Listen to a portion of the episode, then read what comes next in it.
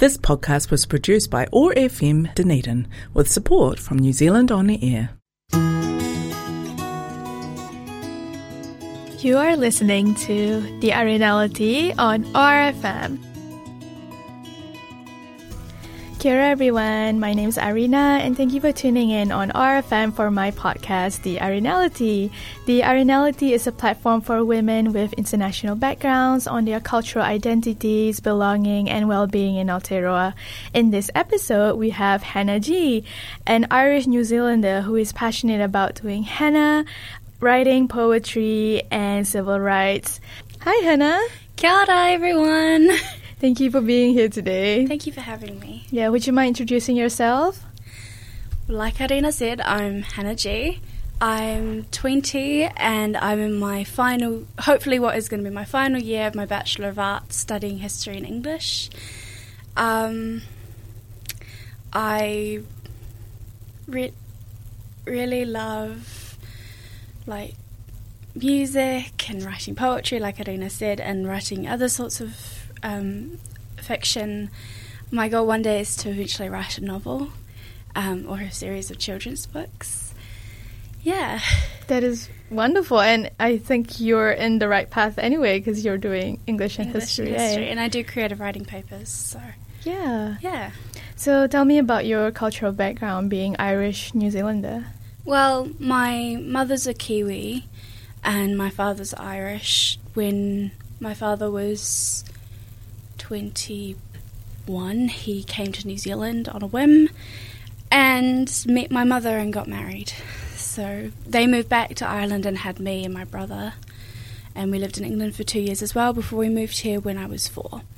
So, um, growing up, I, I have grown up in New Zealand. We've been back to Ireland um, three times for about at least a month, a month and a half each time. And I see my grandparents about once a year. Um, my dad's whole family lives in Ireland, and my mum's whole family lives in New Zealand. So, yeah, it's always been odd having these two cultural identities because quite understandably when people see me and they hear my voice they just kind of assume that like I am a New Zealander but they just assume that New Zealand is all there is to my family and it's quite understandable that they do but um, it, I've always had that other cultural identity as well and when I go back to Ireland and I and people hear me talk, they go, "Oh, where are you from?" And I'm like, "I'm from right down the road." That's where my grandparents are. But it, again, it is quite understandable that they do that.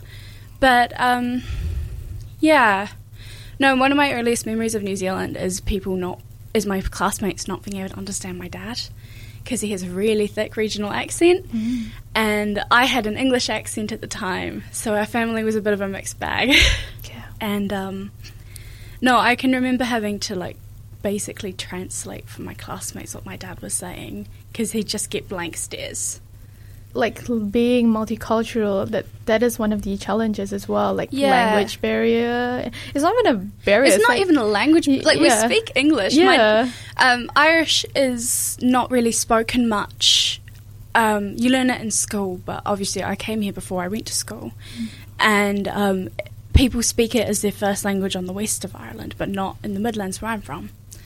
So um, yeah, like it's not even a language barrier. It's just not understanding the accent. Hmm. And again, with my grandfather, his accent was a, is the same as my dad's, but it's a lot stronger. And so even when I was little, I'd struggle understanding him over the phone because we had really bad landlines.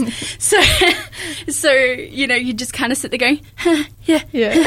yeah, yeah, yeah, Uh, no, yeah. Yeah. that, that must have been the whole Yeah. conversation. This is about the whole conversation. It was just granddad chatting, and we go, yeah. Mm. And he must have been excited though to talk to Oh, you. absolutely. Yeah. And like when when we would talk in person, it was it was much easier. Like you'd had we had to listen because obviously when you're away from him for a year and you only hear him through the landline, it was quite hard to go back to that. But we could understand him.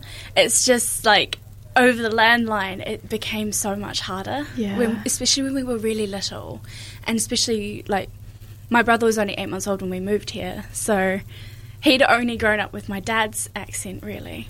I remember that we once talked about St. Patrick's Day. Yeah. And um, because because I came here and we don't have like St. Patrick's Day in Malaysia, so what I saw of St. Patrick's Day was in New Zealand is the students wearing green and like partying all day. Yeah, and that kind of is what St. Patrick's Day in Ireland is as well. But um, and you know, don't get me wrong, people are welcome to drink, have a good time. Please do, please enjoy it. But um, yeah, it's it, it's a national holiday in Ireland. It's commemorating our patron saint, St Patrick, or in Irish his name is Pádraig. Um, and basically he's the he's not the first Christian missionary to come to Ireland, but he was the first really successful Christian missionary. And there's a legend about him um, banishing the snakes from Ireland, which didn't actually happen. Snakes is an allegory for pagans. Um, and yeah, so he's he's the patron saint, and so it's celebrating him, celebrating Irish identity, and and um, yeah, it's it's a national holiday. No one works. There are parades in every single town. Decorations start going up at the start of March, and it's just. Um, I've never actually been in Ireland for St Patrick's Day, which is a bit of a shame. Mm. But um, I was there the start of March last time I was over, and I and already you could see all the flags being put up in the town and stuff, and it's just, yeah, no, I come from a really small town in Ireland. Like it's really really small. Mo- a lot of people who live in Ireland haven't heard of it, but um, even that town will have a parade. Yeah, I think it's important for us to know the history and the background of St. Patrick's Day. Yeah. Uh, instead of just doing it for the drinking and the party. Exactly. Yeah. And uh, like I said before, you're welcome to drink and party. Please do have a good time. Mm. But um, no, it's it is a bit odd people not under, not knowing what they're celebrating and just celebrating as a as a excuse to celebrate. Yeah, um, thank you for sharing that. I think it's really eye opening for me myself because it brought me a new perspective of what actually St. Patrick is from an Irish New Zealander. You know? Yeah. I kind of want people to know about like the, how we met so yeah, yeah, we. I, I think I've seen you around in like yeah um, Muslim students events, but we finally talked and like really get to yeah, know each other. well, we, fo- we follow each other on Instagram yeah. and stuff, and like we knew, we knew each other on social media. Yeah, um, but we didn't actually know each other yeah. until uh, um, a Muslim sisters event. Mm. Um, started this year. I, I went. I'm not Muslim myself. Um, like I said, my family's Protestant, but I've never really been that religious. Um, and but most of my friends, like lots of my friends, are religious. Not lots of my friends are Muslim.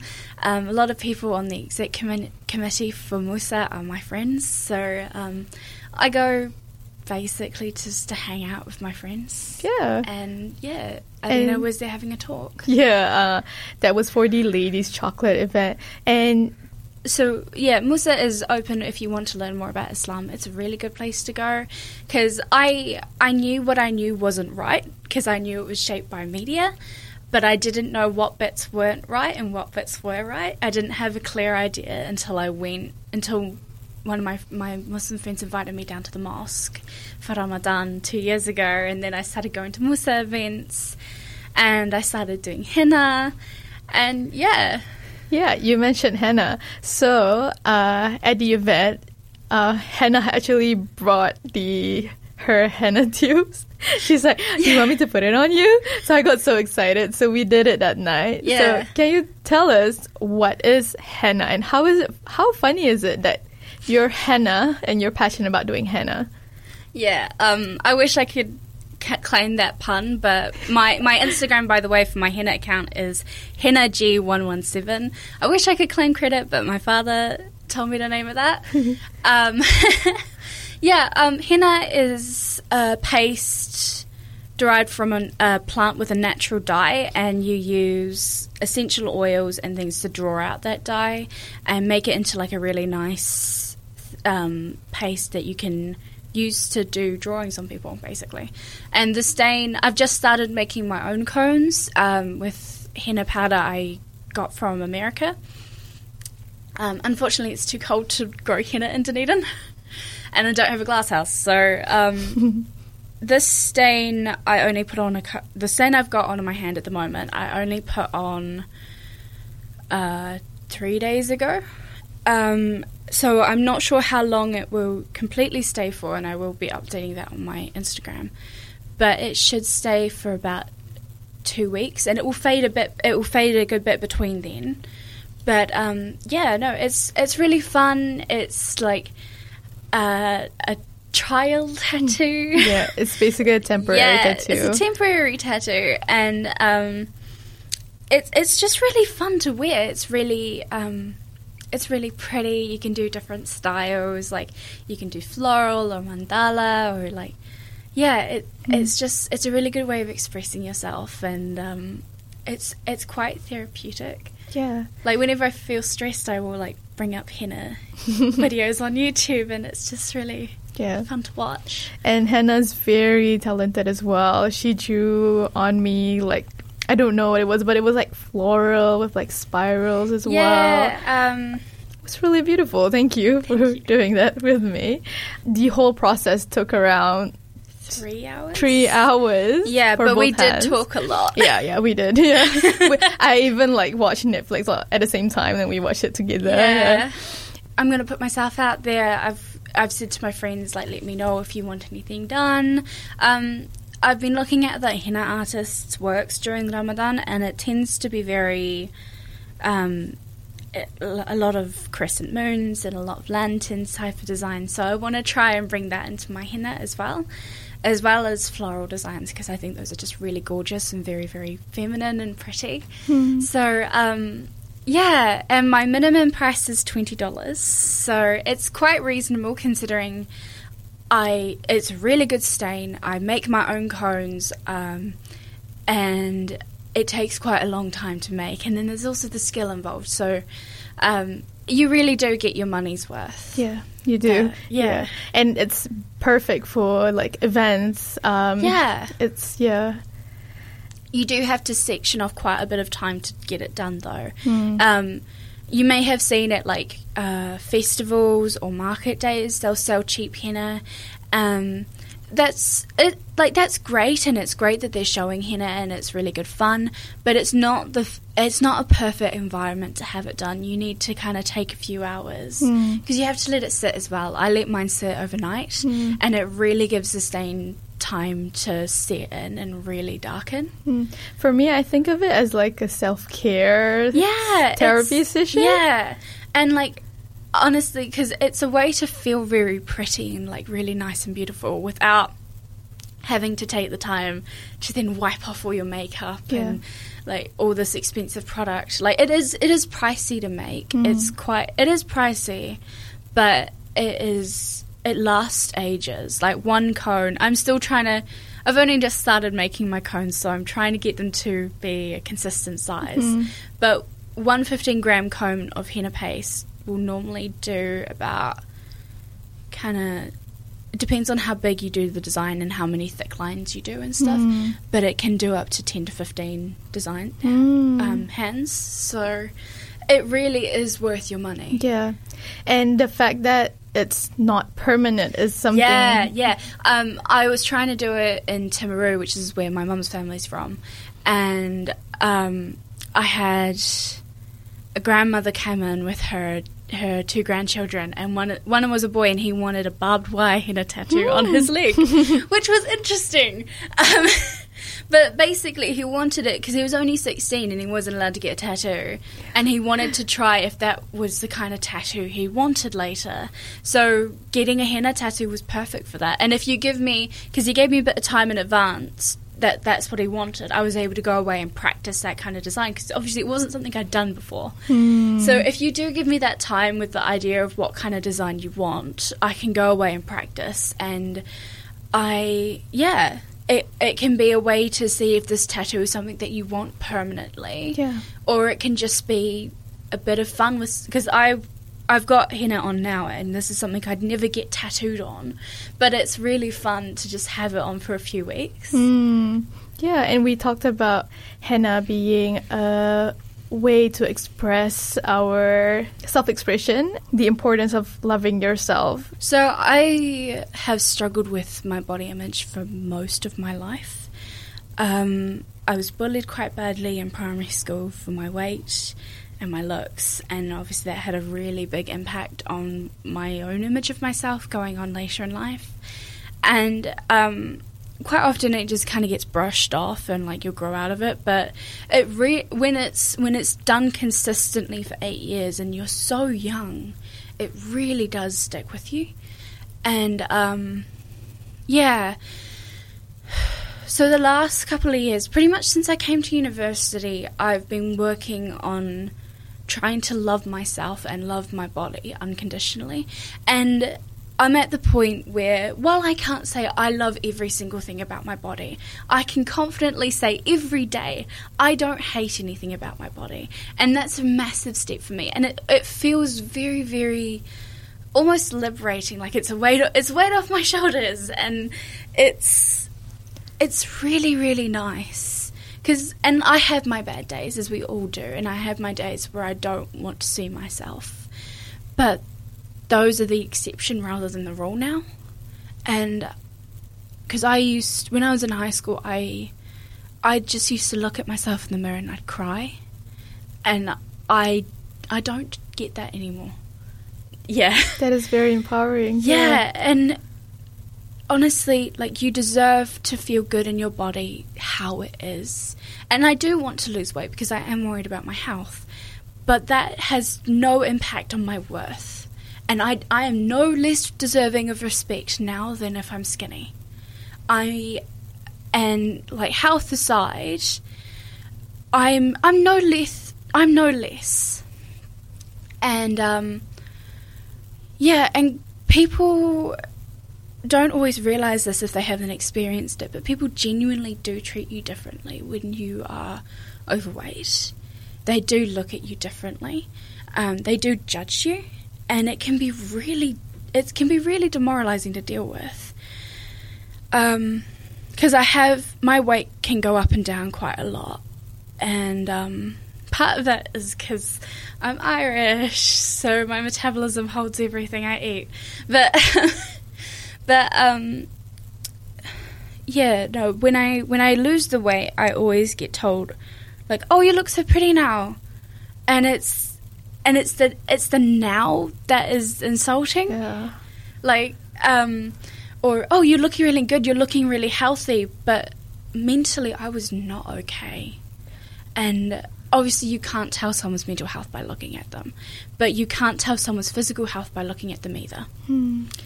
I really appreciate you sharing to us your journey towards self love. Yeah, and yeah. Honestly, it's kind of funny how it started because it started as an accident.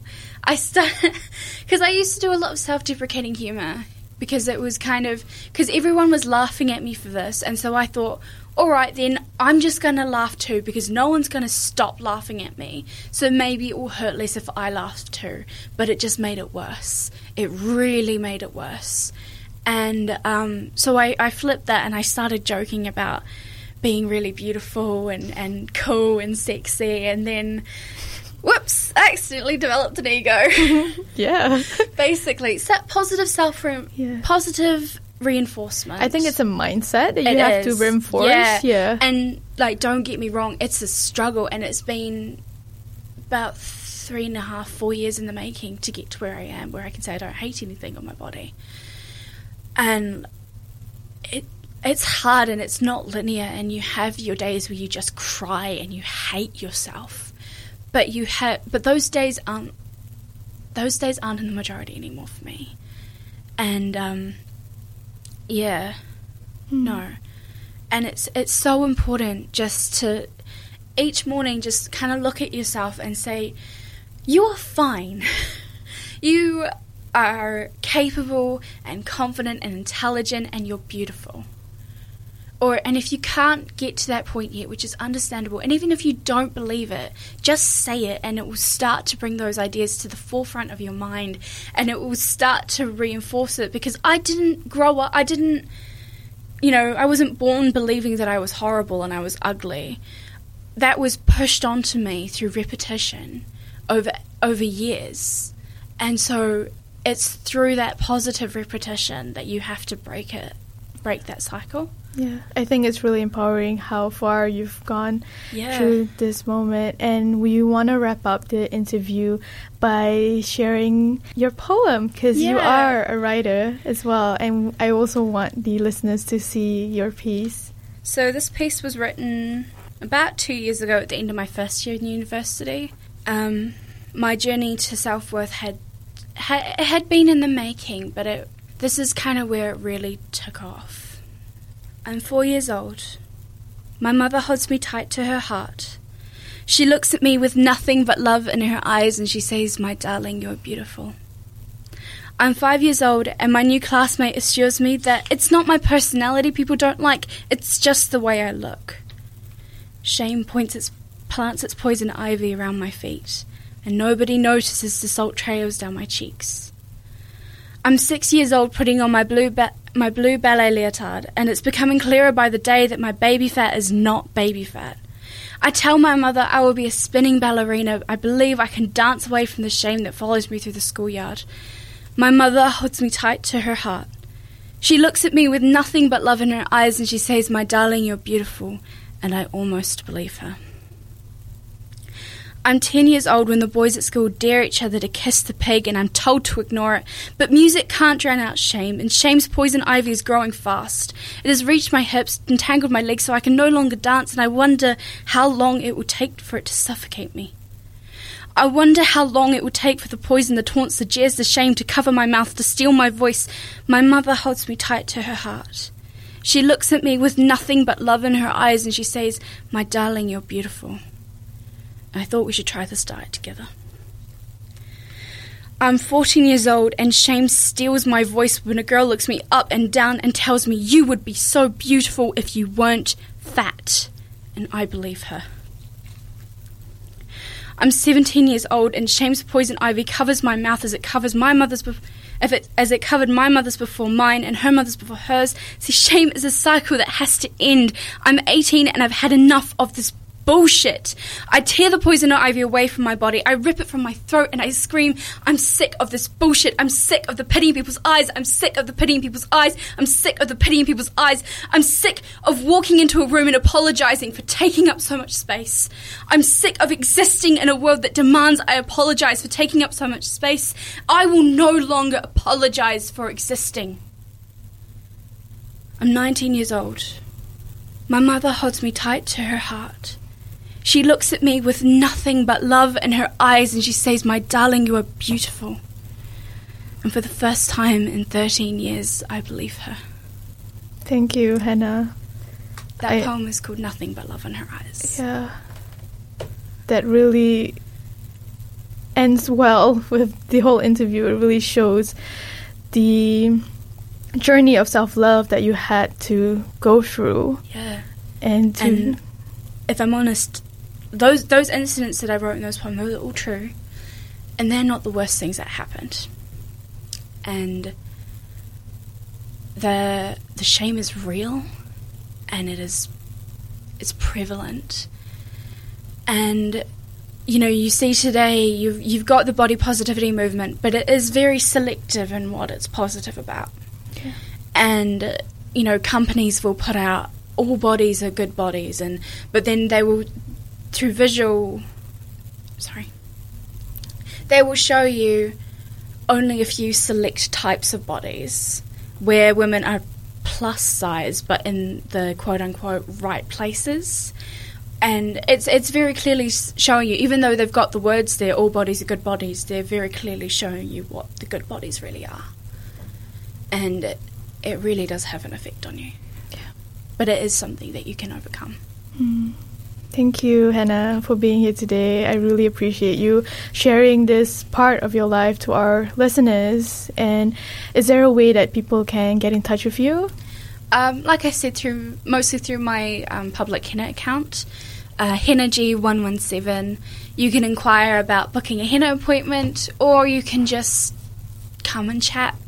I'm very friendly. I like making new friends, so yeah, come and have a talk to me. That is the end of our episode of the Arinali today. I hope you learned a lot about Hannah, about her passion for henna, and also her journey to self love. If anyone would like to contact me, feel free to email aizalarina at gmail.com. You can also follow me on my Instagram at arinaiza. Otherwise, I'll see you the next episode. Bye! You've been listening to The Arinality on OAR FM.